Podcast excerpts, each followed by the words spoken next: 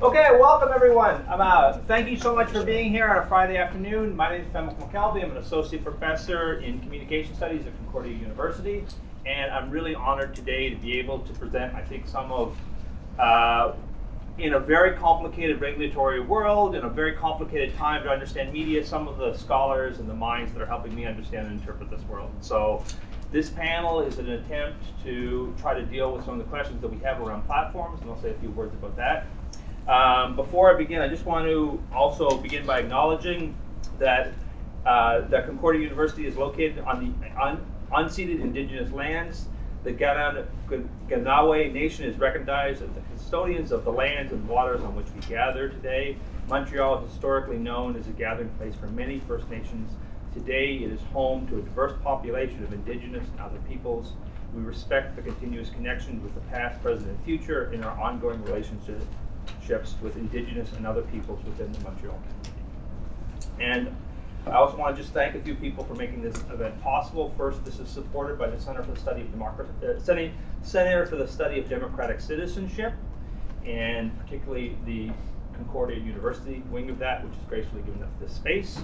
Uh, this is also part of a grant from the Social Sciences and Humanities Research Council of Canada titled Democracy and Disruption, and this is part of an ongoing year-long event trying to deal with the kind of threats to democracy taking place in Canada.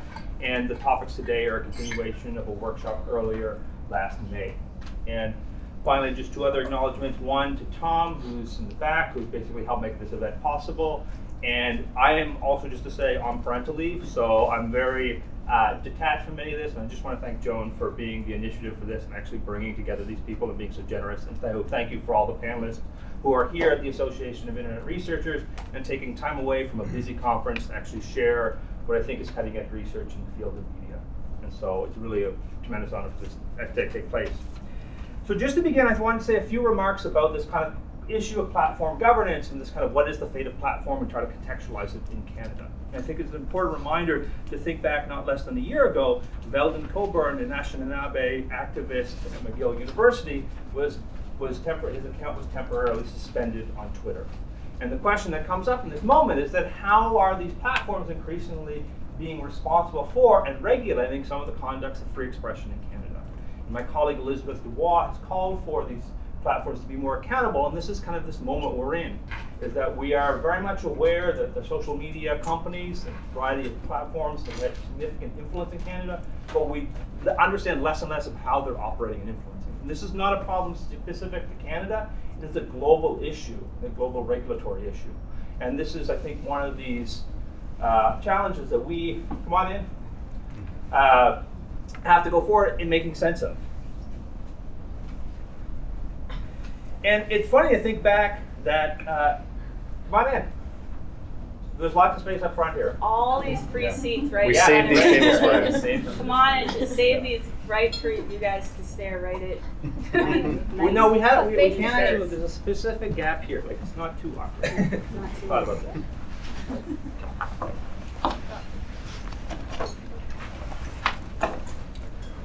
So all this say, not less than 10 years ago, when the International Communication Association just gathered in Montreal know, we were talking about the rise of these new platforms like Facebook and YouTube, and wondering at the time whether they, they go by the wayside of Friendster and MySpace. And so it's important to think about how much has changed in a short time. And really, in some ways, we're trying to catch up with what are these questions about how these platforms are increasingly occupying the, the, space between media and technology. And I think this term platform, which we know on the panel, many people have been influential and kind of definitive in how we understand and think about platforms. We also need to kind of understand that they're, because of the influence of a few companies, often called FANG or GAFA, we are talking about a kind of new era of global media concentration and the challenges of dealing with a few companies that have increasingly responsibilities in occupying this strange space between media and technology, although they're, they're very often firm on the technology side. And this creates a number of regulatory issues because we're now dealing with the challenge of what might be called many-to-many communication. And how do you talk about this distinction between the traditional paradigms of telecommunication and broadcasting? How do you think through what are these information services? What are their responsibilities? And this is a clear gray area. And that comes at a time, particularly in Canada, of tremendous media uncertainty. presently, we have a reform out, or thinking about this, copyright, telecommunications, broadcasting, privacy, trade agreements, Privacy Act, and there's also the Standing Ethics Committee at Cambridge Analytica and Facebook questioning data protection. These are all part of this moment in Canada right now about how we're going to move forward and what will be a coherent digital strategy, a data strategy, or a uh, media, you know, uh, uh, kind of a concerted, converged media, uh, media policy strategy. So this is all taking place right now. And so this is one of these, you know, I think tremendous challenges is that where do platforms fit into this changing media regulatory landscape? One of which all sectors are questioning. And so I think this is one of the contributions of this panel. Is the first off is that how do we start talking about what are the key central issues that are facing us in terms of platforms? And what has come about is this terminology: fate, fairness, accountability, transparency, and ethics as a way of kind of guiding the kind of key principles that might be uh, affecting or, you know, or, or kind of a way we might be holding these platforms to more regulatory scrutiny.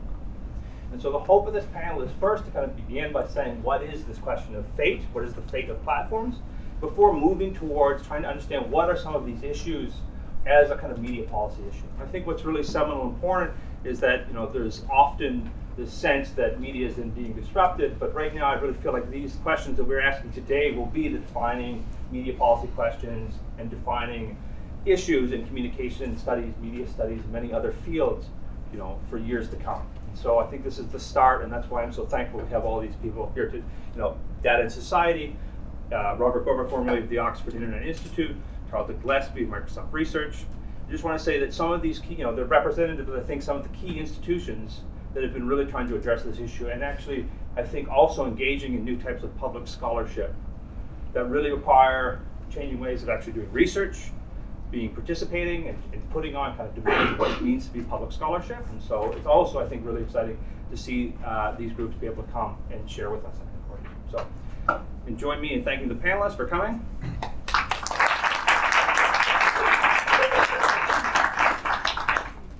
What? Yes.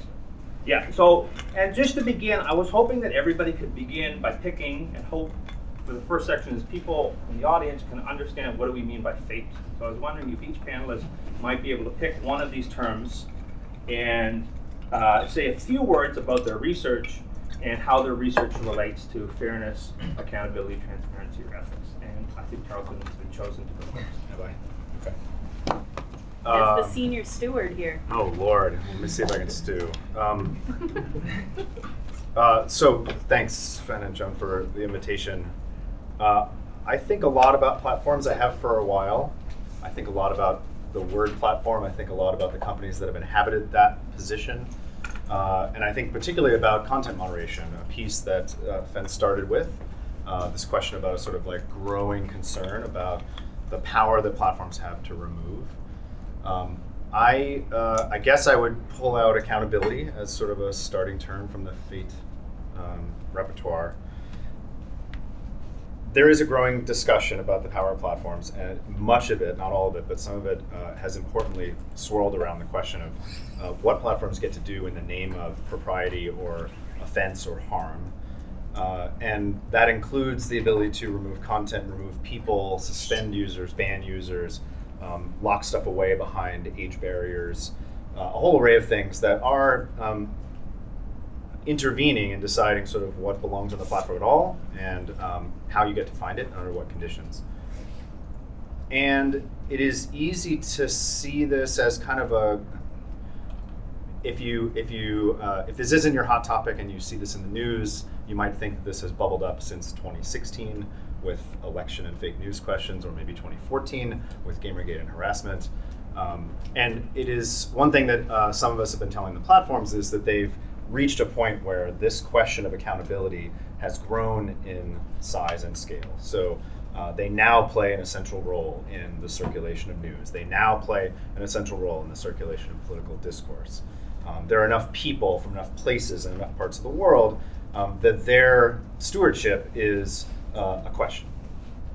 And, and, when I talk to people at the platforms, I like that angle. It lets them think that they've been doing fine for a while, and it's just that the problem got bigger. Um, I think that's kind of garbage, but it's a useful way to start a conversation with someone who you don't want to tell them they've been wrong all along. Um, the question of the ability to remove people and content from platforms has been there from the beginning, and platforms have known it's been there from the beginning. Uh, or if they started and thought we better just have someone do customer service, uh, they quickly learned that they were going to be flooded with concerns and complaints. People were going to um, be troubled by what they found on platforms. They were going to um, try to exploit those platforms for their own ends, sometimes for good reasons, sometimes for ill. Um, and the question of accountability is one that has grown only in the sense of um, the, the scope of the concern, the breadth to which we're paying attention to it, the way it has entered into not just public debate from particularly uh, upset communities, but a broader sense that the public is implicated, that lawmakers are considering it, uh, that we're raising a new set of questions. I would say that part of what platforms did all along, and this is a gesture of accountability, although it's largely to avoid it, um, was to describe themselves as open and impartial and flat and neutral, a place where we get to come and share our content, our connections, our photos, whatever. Um, and that significantly downplayed the role they might play intervening in that. Whether that was moderation, removing the worst of the worst, or deciding what doesn't belong, whether that's algorithmic curation and recommendation, deciding kind of what pops up first and what pops up next, uh, or even curatorial choices, uh, featured partners, and you know hot trending video and whole array of, of mechanisms. Um, what we recognize is that platforms have um, uh, presented one theory of accountability. Uh, they pre- presented in their terms of service or in their description themselves. And I think what we're seeing in the last couple of years is a call coming from the public saying there should be a different contract, a different sense of accountability. It's an ill formed, articulated, developing notion, but it's an important and just, and all I say is just to echo that I think one of the important things to think about is that we're not in the absence of regulation. What we are is in the absence of accountably, or at least publicly accountable regulation. Mm-hmm. And you have to, and I think Tarleton and Mike Ananny's work on shock and how you have to think that it's only been largely through scandal and outrage that we've been kind of regulating the space in many ways. And so hopefully what we're beginning is a more fulsome conversation of what's happening. So with that, I'll ask uh, Robert. Sure. Hey everyone. Um, so I'm a PhD student in a political science department, and my kind of traditional interest has been in different forms of corporate power. So to put an example, um, which I like to think about in, in explaining this kind of moment maybe, is drawing parallels to giant corporations, which in the 70s and 80s were also you know, being met with calls for accountability. And I think a big difference now is that sure, while millions of people may have, for example, you know, put uh, Exxon gas in their car, um, Exxon didn't have the same kind of specific relationship with people's everyday lives as now platform companies do. And following 2016, following Cambridge Analytica, Donald Trump, a number of recent events, we're seeing growing calls for accountability um, basically from everywhere um, so from regulators around the world, from, from the public. Um, so in my research recently, in the past six months, I've been really interested in transparency specifically.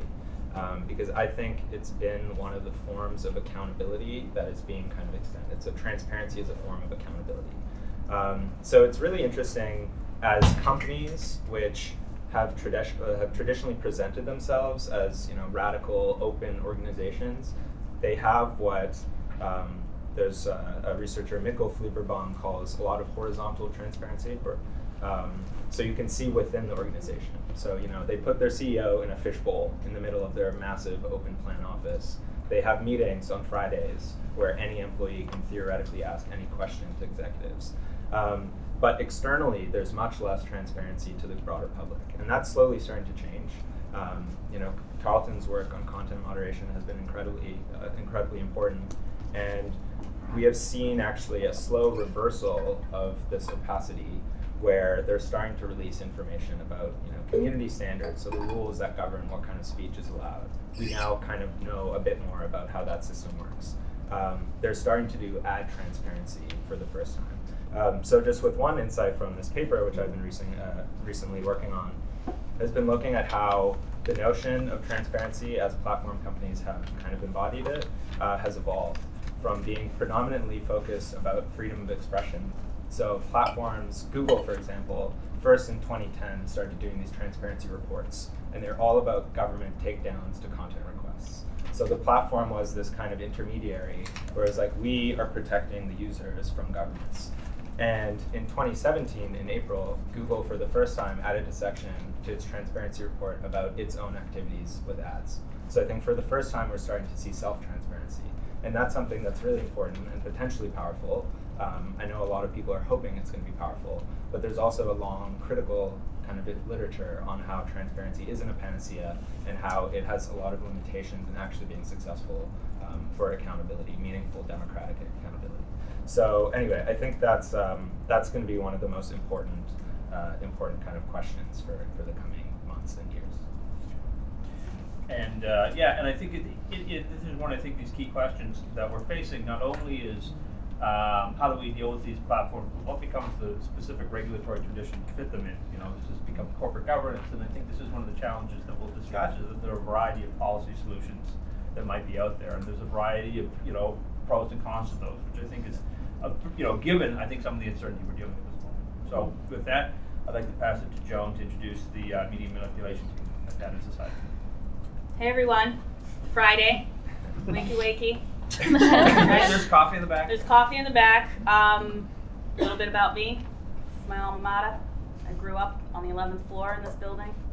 Um, I don't know if I got mature, mature uh, in that growing up phase, but I read a lot of theory. I learned a lot of things, and I'm very appreciative to be able to bring all of my people uh, to this place and um, you know, as I've been saying all week, there are no tolls on memory lane. So I've been bringing them to LaFleur's and getting them used to hot dogs and poutine. Um, so the team, though, at Data and Society, we work um, very, very closely together, and so a lot of our interests overlap. But um, mainly, people write their own reports and do their own research, and we have a few uh, alums in the room. Francesca Tripodi, I saw Caroline earlier over here um, Ara, who's the initiative manager, Sam, who does the director of communications and creative engagement.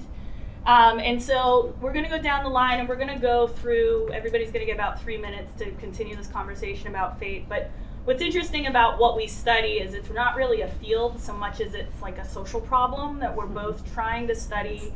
There's so many entry points, so much transdisciplinary research that needs to occur, and, and then at the end of the day, what you want to do is produce, produce a piece of research that is provocative enough that these companies will see the problem a different way and think about acting on it. And, um, and we've been really uh, busy with a lot of these different research projects. So I'm very happy to, uh, as people lay out what pieces of the puzzle they've been working on, uh, feel free in the Q&A to engage people direct, more directly about the reports. And you can see there's a, uh, I'm a promoter. Like I, I like that. Like, so I'm like, yeah, like look at these brochures and take a look at all the things that we've been doing because the other thing that's important to us is our commitment to open scholarship.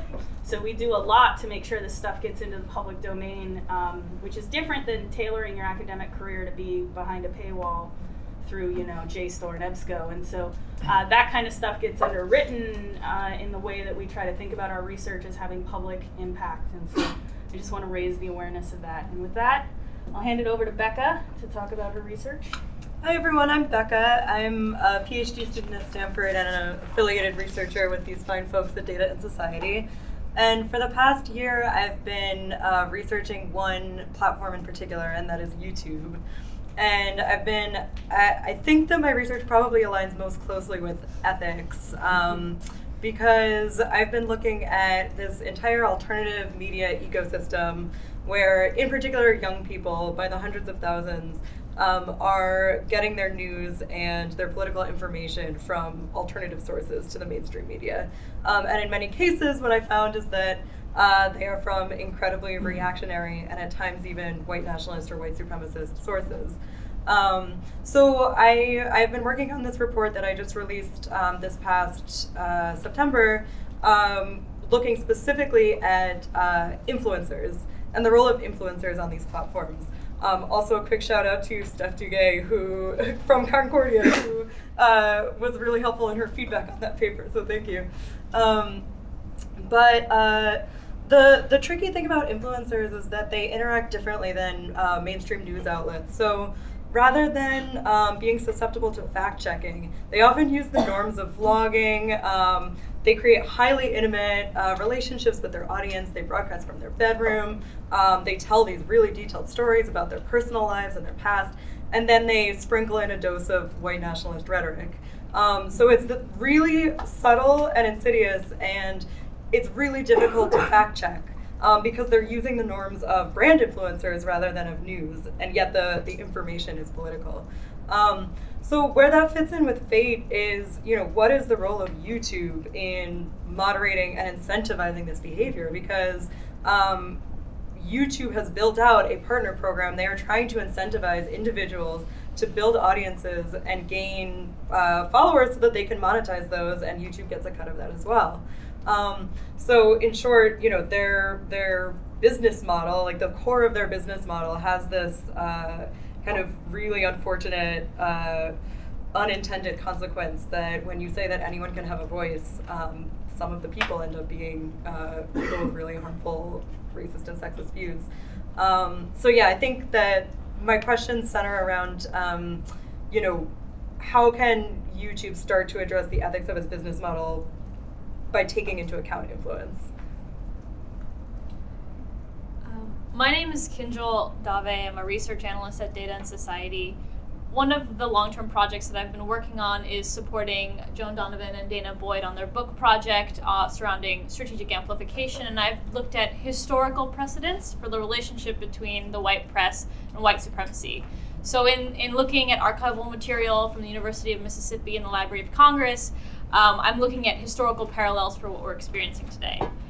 One of the ways that I think it intersects with fate um, is the idea of fairness and the civil rights audit that Airbnb underwent arose from an experience of users on this platform experiencing interpersonal discrimination, and, and that was a harm that was distributed by the platform.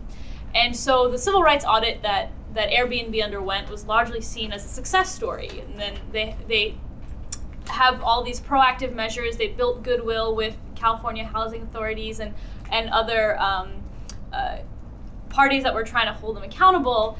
Um, and in May of 2018, over 20 civil rights organizations, interfaith organizations, and advocacy groups called for Facebook to undergo a civil rights audit as well, um, mirroring the process that happened on Airbnb.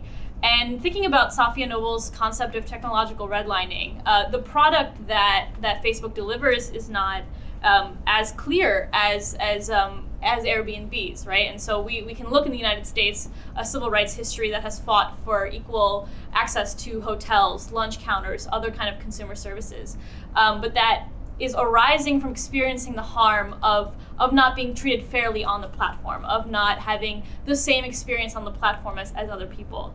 Um, and so I think there are a lot of challenges to copy and pasting this this approach and saying that because it worked for Airbnb, it'll work for Facebook.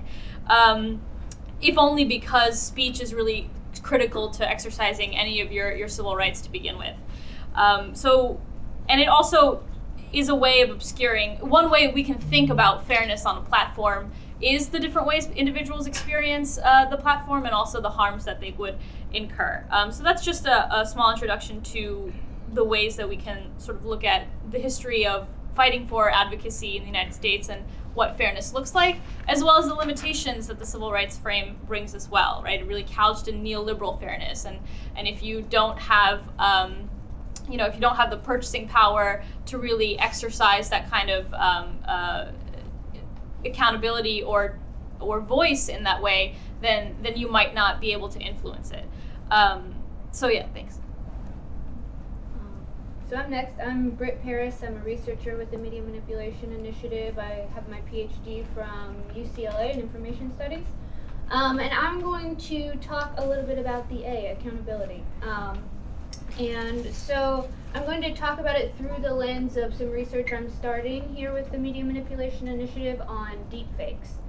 Um, so the deepfake phenomenon started in 2017 or gained public attention in 2017, um, as many of you probably know, as porn videos appeared on Reddit with um, the faces of you know female celebrities transmogrified onto porn actors' bodies, and since then there have been a number of other instances, uh, sort of popular instances of these deepfake videos. Um, and these instances of these videos, they're manufactured through increasingly sophisticated artificial intelligence, and they depict things, uh, often people doing things that they never did or things that never happened, etc.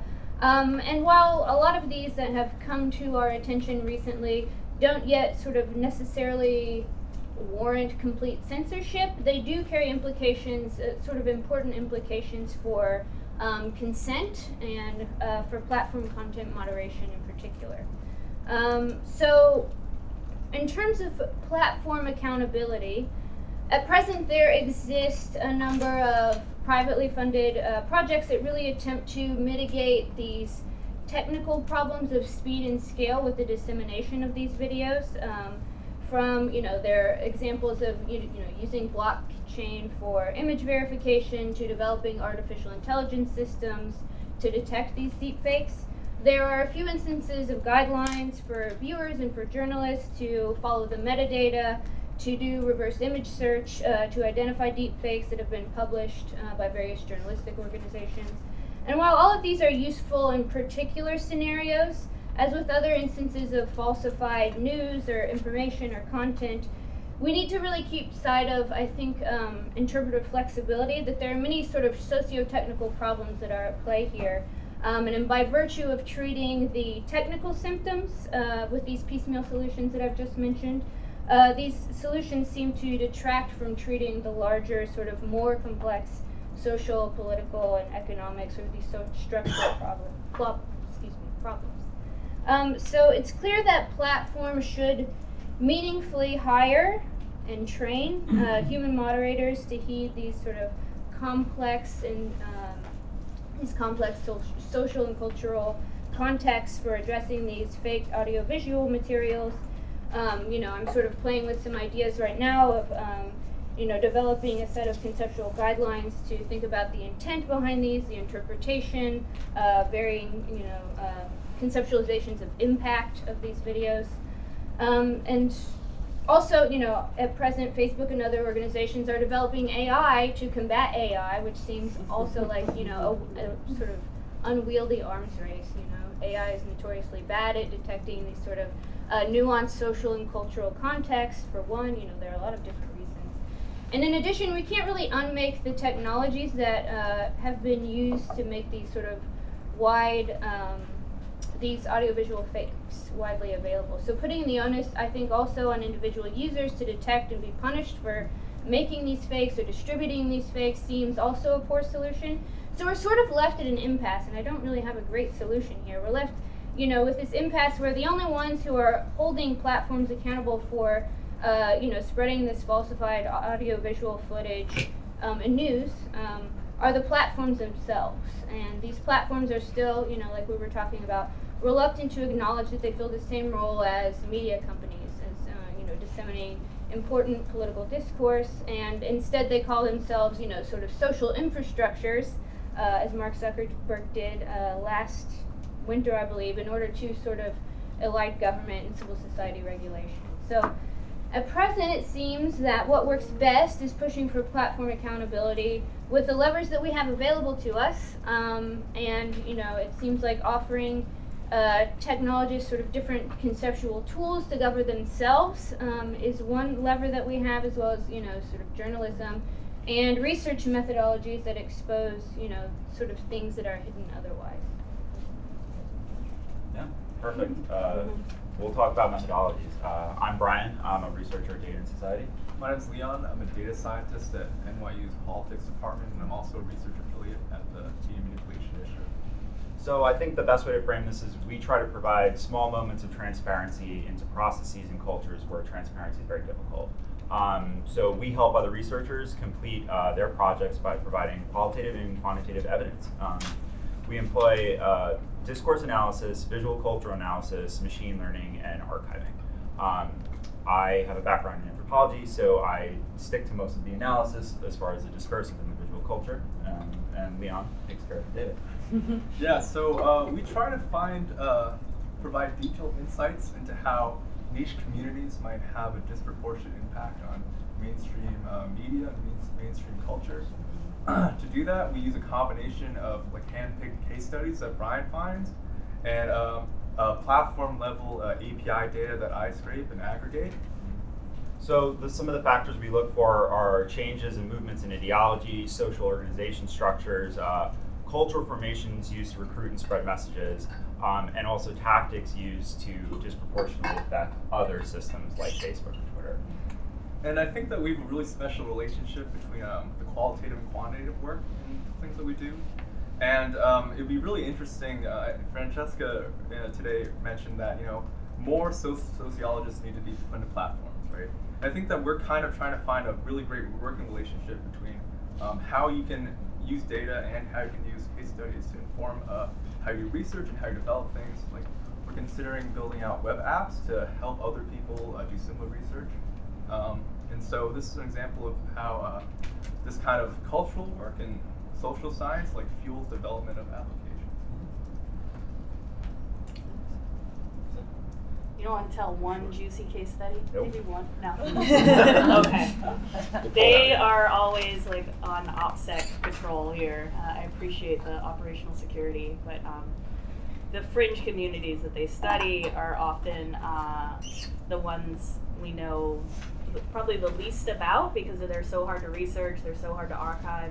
You find them in these message boards. Um, I think the most popular ones of those are uh, through like 4chan and 8chan, but there is a whole bunch of other places in which you can look to find um, these what might be subcultures in some way of thinking about it. They have their own language, they have their own set of politics, they have their own distribution systems, and they have their own favorite places to congregate and uh, share their messages. And so, one of the things that I've been looking at very closely with um, Brian and uh, Leon, as well as uh, Becca's help, was looking at the development of alt tech. Uh, so, stepping aside out of platform companies that we come to know and think of as like the big ones, like Twitter, Facebook, uh, YouTube, and thinking about something like Gab AI that got a really big boost after Charlottesville because it was going to be the free speech space where you could say anything online. And it is rife with white nationalism, pornography, and snuff films. And that's what you get when you don't moderate content, when you don't clean up for things, when you don't um, employ uh, responsible community management. Uh, and I think we focus a lot on the suspension, ban, censorship model to say uh, we blanket over the things that people are actually doing on these platforms. And I think Gab is an alternative technology that develops out of this that tries to aggregate all the features, right? You can make donations, you can live stream, people can comment, you can share articles. It's like we're going to be everything to everyone. But what's interesting and what's critical to think about is what Gab has to plug into as an internet infrastructure. And what's happening on Gab is an artifact of what um, it's like a, a, almost like a relic of the internet related to decentralization. So they have to have a domain servicer. They can't just up and pay for that on their own. They're not Google. They have to have servers, and the companies that uh, host their content are saying no. And you're like, WTF, Microsoft Azure? Mm-hmm. Why do you get to say what I can do on my website? And so we're seeing content moderation move down the stack. And I think that one of the things our team has tried to do over the last year is to pay a lot of attention to where governance shifts to, and then how, in that shift, we too, as information activists, in some sense of the word, or as people that are here for the public good and like to have uh, uh, a society in which we feel that we are um, having fair relationships in, we have to pay attention to those shifting spaces of governance, right? We can't go to the governments writ large and hope that they regulate, but we also can't go um, full scale only into Google and Twitter and Facebook and say, okay, these spaces we will moderate. because ultimately this stuff is going to shift and shift and shift until it gets down way down into probably the AI, and we're not going to be able to know what's what was there, what what is being hidden, um, because there's going to be ways in which that kind of those systems are going to show up in server companies. Um, and so, in terms of the kinds of research that I do, um, I would say that I'm concerned literally with the fate of the internet, right? The whole thing, because I, it's an incredibly amazing collaborative project that we have all built together, and we can't let companies determine how and when we're going to get service, and we can't let them determine how and when we're going to get into government. And so I'll just close by saying that I think we need to develop an ethical model of action for people who build these systems. Mm-hmm. And we have to uh, equip them with the language and the frames and the ideas and the vision of a truly coordinated open internet that has some kind of sets of guidelines and rules where yes of course we don't want white nationalist recruitment and we should be able to mark that and call that out but at the same time as we start to see power consolidate in spaces that are very very hard to see like in the cloud um, researchers uh, i think we are sort of the great last hope in some respects for understanding what the future and the fate of these uh, internet companies is going to look like. You know, just to summarize a few points, because there's a lot happening there in these few comments. But I think you know one thing to think about is that how you can think of this term fate is trying to walk through the kind of challenges that we're dealing with. And in one sense, you know, what has become readily apparent when we talk about fairness is that the status quo is deeply inequitable, but very often that's put forward as the kind of default template of designing these technologies. And so, how do we become more mindful? And what are the systems and technologies that we can use to actually, to echo Joan's point, that actually build in this kind of research ethics or build in a sense of fairness in how these technologies are being designed? Because I think, I'm just going to use a second here, because I do think one challenge here is that um, um, without that, you know, we, um, we run a real risk of, um, of losing sight of that. Robert, do you have a quick comment? Yeah, I just want to say, I mean, I think it's important to note that there's a lot of different like understandings and competing understandings of fairness, mm-hmm. and I think arguably like platform companies like Facebook think they are being fair, but it's a very like computer science narrow definition of fairness, and it's one about like different populations being treated the exact same way, and it's not one that's about systemic inequalities and injustice over time, and I think that's the key in the long term fate vision that Joan has just articulated. Yeah, I think a lot of people talk about like a, a, lot of the other way this is being brought up is in terms of bias, and there's often ways of talking, you know, specifically with statistical bias without talking about systemic bias. And so, I mean, fairness is one of these other ways of capturing it. And this kind of, I think, builds into these questions of accountability, where you're now seeing that these kind of issues of fairness are something that uh, really haven't been addressed, but yet they're already in place as part of the everyday practices of many of these different companies. And you can think to kind of echo one of the, these questions, as we talk about accountability, we're talking about this in many different layers. One of the ways that we're dealing with this kind of internet governance is at what layer do we want to have this regulation taking place? And so I think one of the questions that's at work is, at least in Canada, we have principles of common carriage and the idea that we can have information uh, infrastructure that enables people to be online, emphasizing on kind of overcoming digital divides. And the concern is that whether and or how much that becomes kind of responsible for also moderating policing content. And so this is one of the things that was proposed in the Fair Play Canada, which is the idea of building in a piracy block list in Canada. And I think it's important to think about the different ways that there's been solutions for copyright and what layer, you know, do you want this in actually the technical infrastructure or do you want this as a more transparent process closer to the users? And this is why there's this bandwidth of where accountability should take place. And this has also comes through in these questions of transparency when you're looking at um, how we might be able to see what's taking place, how we can think about how platforms are disclosing or not disclosing. I think a lot of these kind of limitations what we see. And then finally, this question of where we see ethics coming from. This is not simply, I think, a narrow vision of ethics and practice, but you also see, I think, over, you know, with Google's uh, decision to exit from Project Maven, and also this decision recently not to bid in a, a, um, uh, U.S. government contract, there's also growing consciousness within the tech sector about how they are, can be influential in the technology they design. So I think it's a really critical.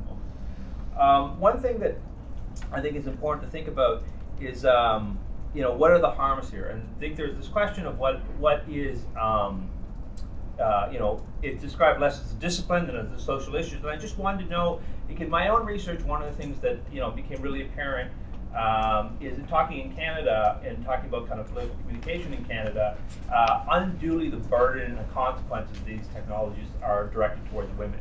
Think about Kathleen Wynne or Rachel Notley, both of those kind of endure kind of constant, uh, you know, toxic comments online. And so you think about already the longstanding issues we've had about women participating in politics and how this kind of online uh, environment only exacerbates those issues. And so I'm wondering if anyone in the panel wants to kind of share some of the any story or any, any way they've kind of understood the kind of harm or kind of the risks that work here. You know, if anybody has a story that kind of helps guide or motivate their own research. So, sorry, you mean the risks of the risks at stake? What's the What issue? Like, Yeah. yeah, like why? I mean, why does this matter? I mean, if you can make it. Yeah, go. I was just so. I'll I'll say one quick th- thing on it, um, and I'll throw out a question to the audience, which is, since we're in Canada, I'll ask, um, it, who has heard of Faith Goldy? Yeah. s- So she's Say the name again, Faith. Goldy. So she's a um, far right neo-Nazi YouTube influencer who now is running for mayor of Toronto and has ended up through her media manipulation um, gaining a ton of press coverage for herself. Um, so obviously, it's still a low stakes situation, or not low stakes. It's a low chance that she would be elected to be mayor, but I don't think it's safe to to rule out situations anymore after kind of like everyone being so shocked with Trump and. Um, even in the meantime, her appearance in the mainstream media acts as um, intimidation to marginalized groups. Um, and the possibility of her being in power acts as intimidation to marginalized groups. Um, so I think that like there are there are very real political consequences to some of the design decisions and some of the ethical uh, accountability or lack thereof um, and business models of these platforms. And that was just the first one that came to mind. But Well, I also think about um, harassment at scale. So, one of the things that's been interesting is to hear politicians complain about platforms. So, the Bernie Sanders people are like, ah, like we had all these people sign up for our Facebook page, and, and now we have to pay to get in touch with them. And we don't want to do that. We don't want to. We don't want to have. We don't want to have to pay to get in touch with our people. And this is a consequence of Facebook's introduction of pages where it was going to try to replace the internet. It was like NGOs, brands, all come to us, movements, do all your stuff on a page, and you'll be able to get in contact with all of your constituents. Everyone who likes you is going to see your messages. And then when they had to monetize something on Facebook, they monetized reach. And so you're, you're, it totally shifted the way that nonprofits were operating. Like nonprofits, for instance, that um, my partner is working at, they shifted their entire promotional strategy and distribution of their um, very important research on childhood trauma to Facebook because that's where the audience was. And then it became a budgetary issue to be like, well, if we have to reach all these people in the midst of some tragedy, right, where people need resources, uh, you got to pay extra for that. And Bernie Sanders, too, was mad he had to pay extra. But then Maxine Waters is like, I can't get in touch with my constituents because I have more trolls than people that are interested in me as a candidate. So anytime Maxine Waters tweets, there's just harassment at scale that outweighs her importance. And so I think we have to think about this in terms of when people are getting into politics or trying to shift issues and think about well, how do we then communicate with one another so that the person that is able to speak and is, a, and is allowed to speak is is uh, not harassed out of you know any public speaking and we've seen this of course like endlessly through uh, marginalization of activists especially on black twitter it's and but the, the if you look at the harassment threads and you see all of it when you try to report it it is such a nightmare It is such a nightmare to report on when you're being harassed online because it's like you have all these evidence, all this receipts, they still don't believe you. I think a lot about, um, in an international perspective, the um, right race riots that are um, you know, happening in India or um, the election situation in Myanmar. I think the, I think broadly speaking, it's a question of um, you know the most authoritarian governments being able to uh, round up activists or dissidents who are expressing their political opinion. These, these platforms are really great ways to deliver people's opinion and dissent, um, therefore making people uh, targets to um, in, in, environments where civil, civil liberties aren't protected. Um, and, and I do think that the far right in a lot of countries are being able to mobilize these um, similar patterns in wherever they are. And so as we think about whatever issue we face in a one particular nation's context, we, we should also be understanding that it's happening in a parallel situation in other countries. Yeah, I, it was definitely striking when I was doing the research for the book how often the questions that seemed to really press on content moderation had to do with gender relations, with misogyny.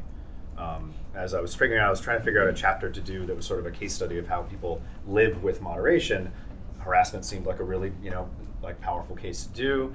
Um, there's a great case that I didn't end up writing about that Ysabel Gerrard, who's in here, uh, wrote about really effectively about the concerns about self-harm and, and pro-anorexia, and that, while affects all sorts of people, was very distinctly about sort of women and women's images. And what I ended up writing about with the help of Caroline Jack was uh, a debate that's been going on for 12 years about uh, women taking photos of breastfeeding, right? And this was like one of the first big challenges that Facebook faced, where it was clear that some people were disputing the the line that they were drawing and how they were drawing it. So, and, and it was it was hard not to look at th- that and many other cases and go, wow, there's a lot of you know, this is really a gender issue. That said, I would say that from a communication perspective, I think one of the things that we always have to remember, and it's not just about platforms, it's about every information system we've ever encountered, is that when we engage in information and take part in information systems, we by definition make ourselves vulnerable right? It's this it's this very moment. It's even like if I want to know what's happening in a part of the world I can't go observe, I have to count on someone else. Someone to tell the story, someone to deliver it, someone to narrate it, someone to explain it.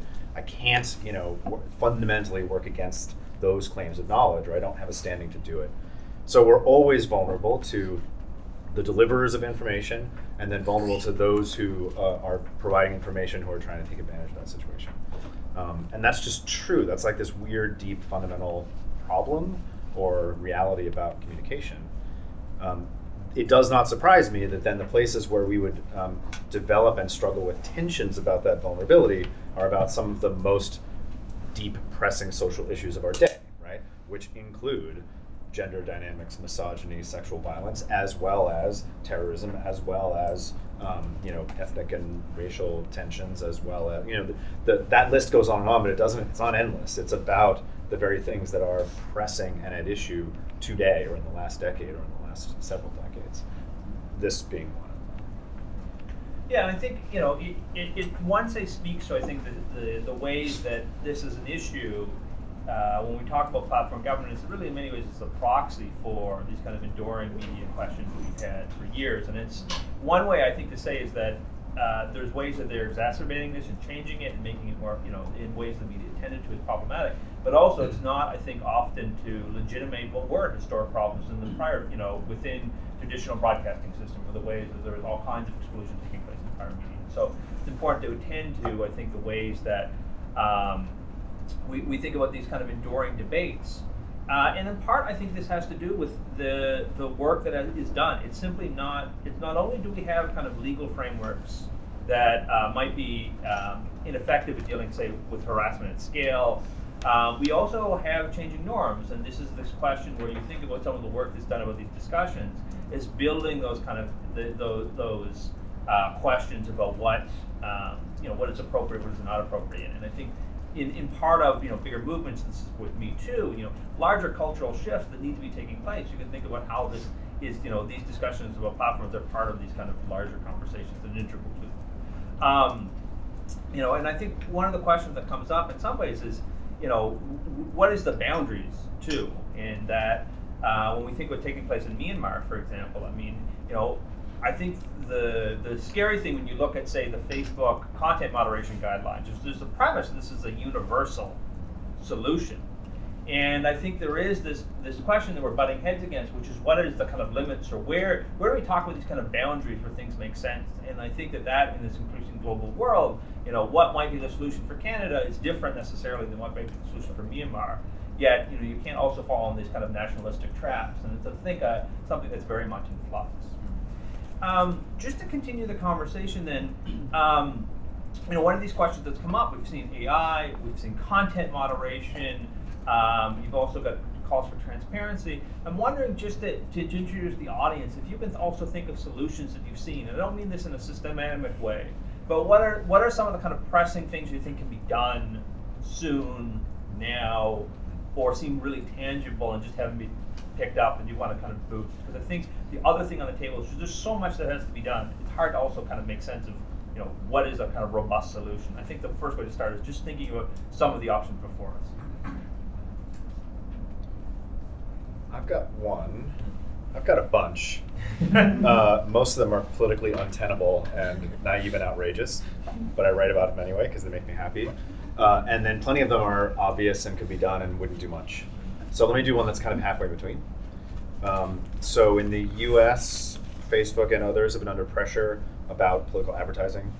Uh, and there was a bill that was introduced. I don't think it's been passed yet, but a bill was introduced to sort of uh, compel platforms to meet the same requirements that television and the like do about political advertising, which is about admitting sort of like who it comes from. This is why the ads sort of have to indicate who's you know who um, paid for and, and and sponsored the ad, and it's Facebook and I think Google had sort of like more or less embraced the logic of it recently in anticipation of this law passing and have started to set up mechanisms where uh, you can click on a political ad and find out who paid for it and whatnot.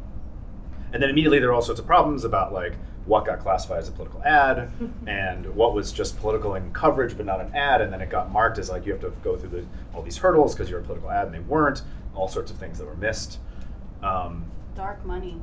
yeah, right. So it- it's a, it- it's a it's a hilariously specific thing to ask Facebook to do um, to handle a bigger problem. So the the thing that struck me, and this is where it becomes politically untenable, if you know anything about what's going on in the U.S. right now, um, or, or maybe it's not even the political part; it's maybe the platforms wouldn't want to do it. Um, the way that rule was imagined said political ads should be labeled and you know made transparent and it's because it was leaning on a law that existed already that was specific to political campaign ads on television. Um, that requires the platform to make a yet another distinction, decide what counts as political, which then, not surprisingly, we could say, "Wow, I don't agree with your assessment," and that assessment, when done badly, is going to be very consequential for those who get caught up in it and shouldn't be, and also it matters for those who slip by and probably should have been. Um, I would love to see the platforms be asked to be um, accountable and transparent around things they actually could tell us, right? So the one I would say is, why don't you have to be transparent about advertising, right? If it was paid for, then you indicate that. Now, there's all sorts of problems about like knowing who really provided the money. Like that doesn't solve that problem. Um, it encompasses the political campaigns because that would be paid for advertising as well. Um, but they know if something was paid for, and that's a piece of data that we don't get to enjoy as users. Um, doesn't require a distinction about deciding which things should be labeled, and is precisely based on information they have because it is their very process.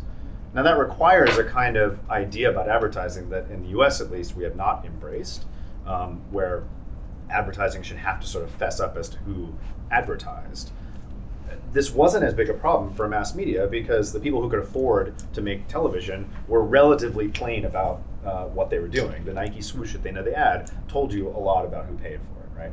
And political campaigning was the one that might want to be most, you know, obsequious or opaque about what they're doing, and so there was a call to have more transparency because the commercial advertising was transparent enough. But that's not the case here, right? And when you begin to think yourself, well, you know, individual users can pay to boost, a, a, you know, a post. Does that count? Sure, why not? Why not, uh, you know, be asked to acknowledge that something's paid for? That's a very different question about what kind of information the platforms actually do have does not require a team to make some weird distinction and then we have to wonder like why their values and not someone else's. Are they making that distinction well? Is it self-serving or inconsistent? Um, but would provide a lot of information to users about what they're seeing. But it would require a very different thinking about um, the platform saying to their advertisers we are going to impose this mechanism and the advertisers may not like that. I could see why it wouldn't happen. And just, know, all I'll say is that things is that in Canada, we have this discussion going on right now because you know, in AggregateIQ in Victoria, BC was kind of integral allegedly to two different Brexit campaigns. And it's very clear that there's some ways that the global nature of communication is enabling ways of skirting campaign financing rules, which fit into advertising. And I think Joe wants to speak, and I will instead I will plug for you. But I know that Data Society is also coming up with a new piece on ad tech coming out at some point. Wednesday. So Just uh, got the proofs. So so just speak. Cover art is. It's like Sam really nailed it. hot still on the presses To How- yeah. some promo- promotional color. Uh, but I appreciate that. No, we, well, we realized, you know, last uh, it was like two days after Thanksgiving. I took a, I called up Tony Nadler and Matt Crain and was just like, we got to do something about this. You guys know about advertising online, and and we need to do a report that talks about not just Facebook, but the entire infrastructure of the internet is advertising infrastructure. And so Safiya Noble had this great quote in Algorithms of Oppression that really made me like it just was so crystallizing. It was like they didn't build information algorithms; they built advertising algorithms. And it's it's just very clear then when you look at the system like that that you realize all these moments that they failed to legislate. And I think that that permissiveness that is is a form of what we would call decontrol. It's not deregulation. It's a society sort of normie, it- like it's setting a set of norms around we're going to let this permit for as long as we possibly can. And so they don't build in legislation that says we're going to let them have no rules about advertising. They just don't enforce anything. And there's no real social movement that's going to step in and say, wait a second, guys, this is totally out of control. And what's been great about working with Caroline Jack and thinking historically, there are moments where people were like, yeah, this advertising is bad, right? Um, and so yeah, so we've been we've been working on that for nearly a year, and I think it's really smart to think about the advertising. And Sam yesterday was talking about we'll start with banning the Nazis, like because that would just make everybody's life a little bit easier. And I think the Not the coordination and the reputational costs of keeping Nazis on your platform is very high at this point. And when I say Nazis, I mean like white supremacists who are ardent about spreading that stuff. And then the other thing I'll point to that um, doesn't really get talked about, but when I think about my academic training and, and thinking about information and infrastructures, we've built an internet for coordination that that like uh, requires a lot of interoperability. And where we see the most fuckery with these media manipulators is at the seams of the platforms. They coordinate over here to come onto Facebook or to come into your Twitter stream and bombard you with shit. And so we've been thinking about, like, Leon's been building a, a tool for us to see across uh, these platforms so that we can think about, well, what does adversarial methods look like? What does adversarial interoperability look like so that we can see when they're coordinating on one channel how it's going to show up on the other ch- on, on the other platform, right? So if they're coordinating in a Discord chat, how do you mark that? How do you archive that? How do you get ahead of that and then say, here's all the things that they said they were going to do, and then here's how they, you know, tormented this teenager on in their, you know, YouTube video and in their comments. And so I think that it's really important for us to leverage the features that are built into the internet, be, turn them into methods, and then use them as ways to push these platform companies towards accountability. And I don't know if Leon wants to say a little bit about the the stuff that you're building now, but it's really interesting to think about reverse image search and how useful that could be in other spaces. Sure. Like what Jen was saying, you know, we, we gotta approach this as a system science. So like, my training is actually climate science, and Brian came up with this really great analogy. It's like we don't know what the weather is like. You know, like there's no way to like see what's going on on like a sunny day where everything looks normal on certain platforms and certain communities. We're trying to find ways to visualize and track what communities look like, both on sunny days and on adverse weather conditions, which might be uh, a hoax or uh, a campaign of harassment. And uh, I'm convinced, uh, and Brian's convinced, from looking himself that we can actually discern patterns about uh, when hoaxes occur. Like the most obvious one is every time there's a mass shooting, there are uh, Sam Hyde, uh, the comedian Sam Hyde, shows up everywhere, right? Like that is a known pattern that we see in a hoax to say that this is the, the shooter, and you know maybe he's Antifa or something, right? Um, so we're trying to build tools to like find these patterns first for us to see, and then potentially we could teach a machine to see. But no matter what, you know, it's really important that as researchers we have insight into how things spread and how things are happening on a systematic scale. Yeah, just want, and I think one thing that's interesting is that it also speaks, I think, one of the challenges when we talk about at least the, the academic researcher platforms. Not only are they incredibly difficult individually to get access to, but you know, one of I think the limitations of the field for a long time has been actually how you talk about like coordination between platforms. And I think that's one of the kind of limitations a lot of political communication research in particular is that like that question of inter-platform and the ways you think of campaigns across platforms is something that is very real but very not captured in much of the kind of conventional social media analytics that we've come to rely on.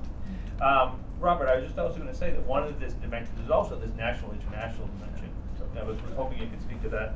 Yeah, well, I was just uh, gonna say something about like the Myanmar case, which I think is just so insanely complicated and interesting, right? So obviously, at the kind of surface level, there's the infrastructural problems where, which are like comical and tragic, um, where like Facebook has like six people who can speak Burmese, and um, Burmese isn't in Unicode, so they can't use algorithmic classifiers to pick up hate speech. Um, they actually can't machine detect it right now for various reasons. So anyway, there's that there's that side of things. But then there's just like the incredible governance, international governance problem, where Facebook complies with local laws, but what happens when it's actually a government that is engaging in you know the genocidal speech against its own citizenry?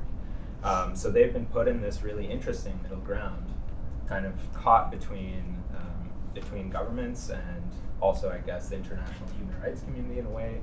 And there's no codified mechanisms for accountability or really their responsibility, and it's happening on this ad hoc basis right now the main mechanism, I guess, is like public outrage. Please do something.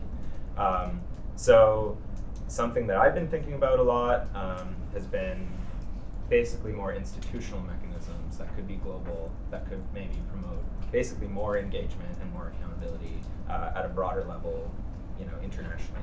So there's something called the Global Network Initiative, which was set up about a decade ago when the primary concern for people like us was censorship and free speech and it has this whole institutional mechanism. A bunch of platforms are part of this. Um, they have auditing that happens as part of this every two years. Uh, they have to release reports.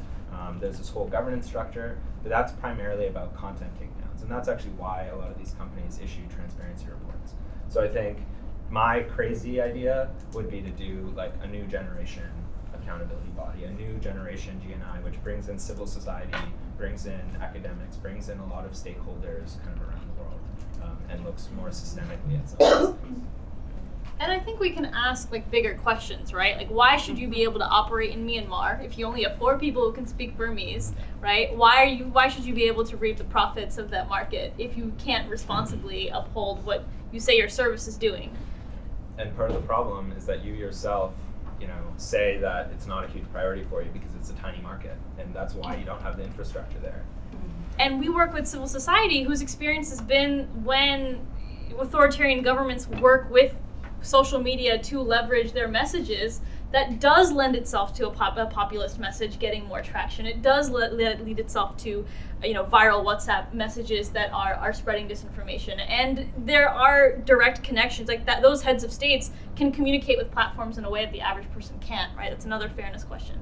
And and the facilitation is kind of clear that the platforms are facilitating the actual outcomes of these elections through that direct content. If a company had had said, "We're going to set up a printing press in Myanmar," we don't speak the language. We're going to leave the door open, and anyone can do whatever they want to, including the government and whoever else. Um, and we're going to make sure the resources are there for paper and ink and have it go. And I think that would be fine. You know, we would have been like, "That's a really, really terrible idea, right? That's pretty clear what the what the risks are." um, and yet and and we'll take some money off the top. Like that's a pretty. And, and, you know, just to say, I mean, people haven't seen it. The, John Oliver has a recent episode talking through Facebook and Myanmar, which I actually really appreciate because it kind of connects this dot between why Facebook and Myanmar, and it's because of the Free Basics or the Internet.org program, That's the- which I think draws a really important parallel. Is that you know there there is this is not just like oh we're a global platform and we're just going to let everywhere. everybody you know we just anybody can connect. It's like they're very actively engaged and really willing to operate in modes of international development without any of the same infrastructure or mechanism or actually like uh, kind of the resources to do that. Um, just just in case people are not aware, Yeah. Free Basics is this program where Facebook basically offered zero rated, so free services um, with certain telecom providers in uh, the global south. So part of the amazing, you know, the craziness of this, it's like as if they had set up free printing presses, right? Because they're so so Right. that's part of what has made you know Facebook used by like eighty percent of internet users there. and, and which points out, I think, a contribution that I'm, uh, but all I'll say is that with Free Basics, um, they were curating what was free, right? So they're very actively saying, you know, it's not, it's not that it was a free for all. It was very curated, and yet, you know, so there in one sense that there's a lot of this kind of attention, but you know, when it comes to these these gaps in governance. So I just want to say that we'll do one more little bit of discussion here, and then we're going to open up for questions. So get your thinking caps on for questions, because I want to make sure we have lots of time for that. And with that, Becca, do you want to speak? Yeah, I was just gonna say, I mean, in terms of broader suggestions, um, this is not to sound like a broken record, but I think um, it, it, in addition to thinking about content, my main suggestion or, or pr- proposal is that uh, platforms need to take influence into account. Um, because fundamentally, when someone is tweeting a conspiracy theory who has five followers, it's completely different than when Alex Jones is tweeting it to his millions of followers.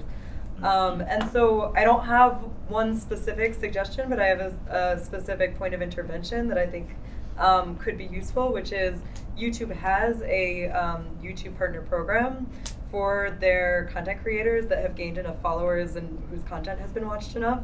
Um, and at that moment in time, they review that content creator's content um, to make sure that it's not violating copyright or uh, any other legal issues. Um, at that point in time, I think because they already clearly have the resources to be doing this scalable work, um, that could be a moment in time where they they do a more thorough content review. And also, just to open up the question, I don't know how I feel about this, but like, should there be uh, higher like standards of content moderation for influential users than kind of your average people with you know fewer followers? Well, I think one thing to, to make a point, it's really interesting to me, and you know, this echoes some of Tarleton's early work, which really influential on me, was on copyright. And it's really strange this moment we have now where we, you know, we've talked for years about the threat of piracy, and we think about the tremendous investment that's taken place at every level of the internet to fix this copyright issue. And this has happened often at the expense of um, talking about how these platforms function as part of our democratic technology. And I think that that's one of the things that, that it's strange that it's seemingly unfixable, and yet you know it really talks about some of the limitations of the law and what it what, what it incentivizes. And you can think about how much that safe harbor provision, which uh, you know YouTube was using, um, really you know led them to much more enforceable about, about copyright, and that is you know that filters every single video uploaded to YouTube right now. Um, I just on keeping on that copyright point, I just wanted to kind of close with this question about accountability because I think one of the things that comes up is this idea of transparency and disclosure, and where is the limit of that, and where do we ultimately start talking about accountability? Because you think in Germany, for better or worse, there's talks about actual fines. Uh, there's questions about whether there's too much concentration. I mean, in Canada, you're talking about uh, roughly three quarters of our advertising market is controlled by Google and Facebook. So I mean, you know, there's very so there's a host of questions that we hear about. You know, what can we do about actually accountability mechanisms? What might be in terms of kind of specific outcomes? And I just was wondering if anybody wanted to kind of speak to not just simply about like what you know what what do we need to know, but like what might be some regulatory tools that that we might be starting to think about as a media problem for these these companies. I can. I have a couple things I can say there. Um, so, in a recent paper that I'm I'm working on, I basically tried to collect like every transparency project that Facebook is involved in, um, and I found that only two of them, I think, have any kind of bite to them. So if there's any kind of legislative or regulatory requirement for them to do this, everything else is voluntary thus far. So you just mentioned NetzDG in Germany, the German hate speech law. One thing which I think is less known about NetzDG, which gives big fines potentially for not taking down content, is that it has, I think, the first legally imposed transparency disclosing requirement. So every quarter, they've been issuing uh, transparency reports, which are actually quite interesting. They, they were giving uh, information about employees and, and things that we didn't really know before. Um, so on one hand, I'm skeptical just because of the skeptical kind of literature, um, the critical literature around the impact of transparency in the long run. Of course, it's not a panacea, but I think the transparency that we've seen thus far has been so limited that you know it might more transparency might be good.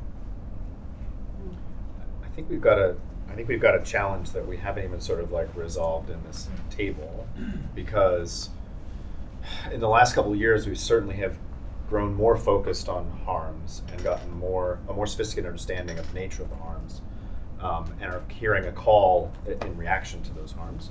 There are still people who feel very strongly that the platforms intervene way too often, right? Uh, and are very worried about kind of free speech limitations. And we've even, in the course of this conversation, said like, I don't want companies making those decisions, and I really wish we could understand the entire climate, right? Which implies doing something about it, right? And I'm, I'm my sympathies are with all of those sensations. So while we are getting more and more sophisticated at recognizing the kind of um, surprising dynamics of what people do on these platforms, especially things that are toxic and harmful, um, we that goes with the question of like how would we imagine platforms doing something about that and what implications does that have for an array of other practices? To me the, the question is something like um, it's not should the platforms moderate? Because of course they do they always have and to choose not to moderate is a kind of moderation right? So they're always making choices and those choices are consequential and we're getting more and more sophisticated at understanding what's going on. It's should they moderate exclusively right? Um, and i think what we've done especially in the us and all of the countries that partner with us and then are obliged to change their laws to fit ours um, is that we gave platforms an enormous gift. I mean this goes back to the safe harbor uh, which protects was really designed to protect internet service providers and search engines from being held liable for what users do. That offer got extended to platforms as they grew, which looked nothing like the platforms that we have now when they were first imagining this rule. Um, doesn't have any kind of even the mechanism that copyright does, which says you're protected, but if you're you know you must respond to takedown notices. At least has a mechanism built in. Um, in the history of U.S. media regulation, that kind of gift, that gift that said this is a new industry, it needs a protection, a protection from liability so that it can grow and form. And that protection is both users can do what they want and you won't help be held liable and you can either turn a blind eye or you can moderate. And in either case you're also not liable. That was an enormous gift and that gift came with no obligation. In the history of media regulation usually gifts like that like um, broadcast licenses or you know uh, regional monopolies for phone companies come with an obligation, and that obligation is something about here's a way that the public may be harmed by what is otherwise your business structure. Right? So if you give the telephone company a monopoly, it makes sense that they will wire up the cities because there's lots of people, and they'll come to the rural areas last because there's not a lot of value. And so the rule was you must have universal service. And that was a sort of like non-market mechanism can, and it didn't say you won't have the monopoly. We can still say you can have the liability protection, but it can come with some nature of obligation. And it might be time now, especially now that we're not nurturing lots of small little companies, but we're dealing with like a fully fledged, matured industry with some very large players, that we can say, if you want to keep enjoying that protection, there are certain kind of like base standards. And I don't mean regulate like this, moderate like this. It means like share best practices, make that data available, have a public ombudsman, you know, um, bare, bare minimums, transparency reports, lots of things that we can expect of them to go with that gift that we gave them. Yeah, I think one of the things that uh, we're talking about, at least in Canada, is whether we can think of how the Broadcasting Standards Council which has been used, which actually, if you have an issue with what you hear on the radio, you can complain to them. There's questions about whether it, it's effective or not, but I think it actually proves a fairly robust, or at least it begins a template for what could be a governance model for this. And that, that actually really has to talk about, I think, and this is, I think, one of the last points in your book, Tarleton, is actually how much more this needs to be made public. and that making public, I think, is important. And, and to then be able to understand those, we're going to need really sophisticated thinking, like what would a climate notion of a very large scale, constantly dynamic, platform shaped discussion look like, and how do you even make sense of that? So one of the things that I just would like to point out that there are ways in which the companies scale that they don't allow individual users to scale. So sadly, you can only have 5,000 friends on Facebook. I'm sorry. Very popular, everybody likes you. But at 5,000, it's over. And you get you have to transition into a page and you're a personality and there are different rules, there are different schemas of engagements.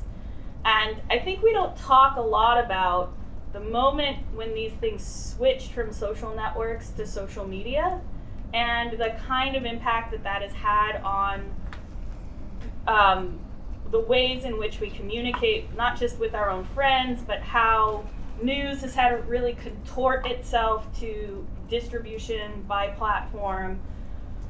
Politicians have had to contort themselves to running digital campaigns. Education, of course, the MOOC was once a reality. Now it is some kind of substrata of for-profit colleges, right? And it's like preys on the the like least um, able to access even community college, right? But it's there and it takes your student loan money. And so I think that uh, like as social networking technology um, moved into this social media infrastructures for everything, um, that we just kind of missed the mark as internet researchers on marking those very gradual transitions that have s- so impacted our social institutions and weaken, weaken the ways in which we can scale, we can fight back, we can protect certain places. And the last thing I'll say is like there's this big YouTube scandal going on right now around telemedicine, and influencers were used to uh, invite people in to do therapy either online or over the phone through this company called BetterHelp. And YouTuber influencers uh, this is lore. I don't know if it's true, but they were getting paid $200 per referral, which was really incentivizing them to talk to specific uh, individuals that were fans of them and talk to them about the therapy services. And we didn't have that kind of intimacy and that kind of relationship with with uh, you know our radio hosts and, and, and the people that were endorsing products. Uh, and so I'll say like even as we move forward and we think about what's being decontrolled and all the social institutions that we're losing authority and, and faith in, we're also like headed this way with science, headed this way with medicine. And if we don't um, sort of try to pull the emergency brake, as Benjamin, you know, Walter Benjamin would say, then um, we're gonna we're it's gonna it's gonna be a collision course, right, with with these corporations. And so, I I think we have to go back to thinking through the social network model and then think about what it would mean to regulate social media, mm-hmm. right? And uh, still allow people to create and be in contact with their friends and be able to scale that contact, but be res- uh, there has to be some kind of responsibility on top of it. Yeah, I think, just to say, then you have the last word, and then uh, and then we'll go to questions. But I think one of this is one of the challenges that we've had. I think for me, someone who's been particularly involved in the network neutrality debate and while in one sense in Canada that's about common carriage, and that's something I can talk about another, but it speaks to I think Tarleton's question about the debts to the public. But that that idea that you think of in some ways network neutrality was a way of entrenching certain platform dominance because we weren't able to scale what's the difference between a small and a big company on the internet. And we really have in some ways this kind of inability of what do we talk about these kind of different categories of internet users and I think there's a lot of reluctance, and that's often the strategy. If you if you do this to Facebook, you'll do this to every single website. And I think that that's also one of the points at which we're trying to, I think, move forward. Is like, what, what do we talk meaningfully about scale? Considering, as Joan points out, they do that already. So. I get the last word. Uh, I keep thinking about this quote that uh, Tim O'Reilly had at uh, Databite at Data Society. He said, "A bug is uh, what we told the computer to do versus what uh, no, no, what we thought we told the computer to do first, what we actually told them to do.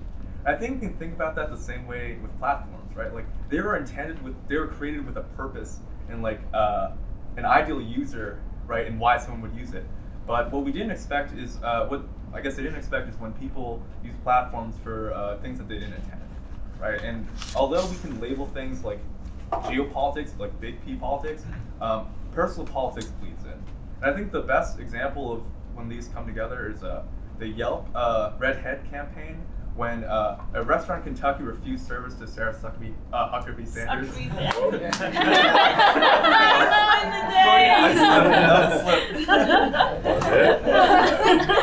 uh, and, and people bombed the Yelp page with terrible reviews that were like, the food's disgusting, they're Nazis, and they put pictures of like pornography and roaches and everything. These every single feature you would use to review a restaurant uh, to like slander that restaurant, right? But they actually use the platform exactly how it was made to, right? To convey uh, your opinion about something. But they did it not for the virtues of the service or the food, but for their politics. It bleeds in. I think this is the best example of how uh, like food, right? Uh, I guess food, you know, I always think is just an innocent thing, but you know, there's politics baked in there. Well, and and, you know, also, this is also something that comes up with professors. It's like rate my professor, because that's also been used adversarial. So if you have a controversial professor, there's been, they've been actually been targeted through the rate my professor reviews, and so you know, it speaks to kind of dark time. Uh, it wasn't. A, it was an astoundingly naive notion that you would like build a social tool and not imagine that its very presence would then become a mechanism to do social things. Yeah, yeah, yeah. That's a, that's a. We missed that one. Yeah. Um, okay, so yeah, I, I mean, we have lots of people here, uh, obviously. Uh, so uh, we're going to do some questions here. Uh, did you? Did someone here have their hand up? I did have my hand up, but other people Okay. can go Okay, first so I'll do work with them. uh, one, two, three, four, and then I'll blank out here. So uh, you can go first. Um, I think your printing press analogy was like just so beautiful and I think very crystal clear. Um, but I think that it doesn't reveal like the full picture of like these systems are actually multi-directional. It's not just about the printing press as a metaphor, but that it was also a metaphor of like access to libraries and education, and that's what motivated these companies to go into places like Myanmar. Um,